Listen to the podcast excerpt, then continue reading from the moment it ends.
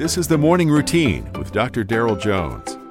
Morning Routine is a daily devotional podcast for those who are raising, educating, and growing the next generation. It's a new day.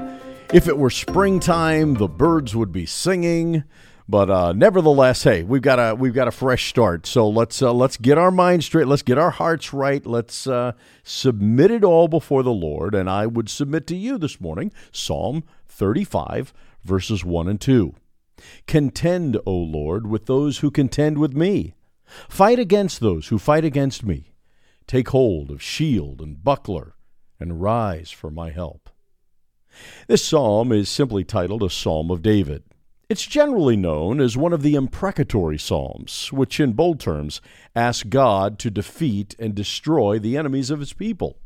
The main message of the imprecatory psalms is this rage belongs before God. When you're the victim of evil, there are three ways to respond. You can strike back in anger, or you can bottle up your feelings, or you can take your desire for justice to Almighty God. You can be angry without sin. Allow your feelings to fuel your prayers to Him. In biblical times, there was a large shield that encompassed and formed protection for the whole person. This is who our God is.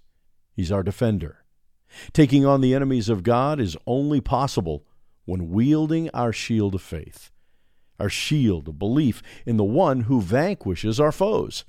It's because we do not wrestle against flesh and blood but against spiritual forces. It only makes sense to do battle with spiritual weaponry. So today, be angry, but sin not.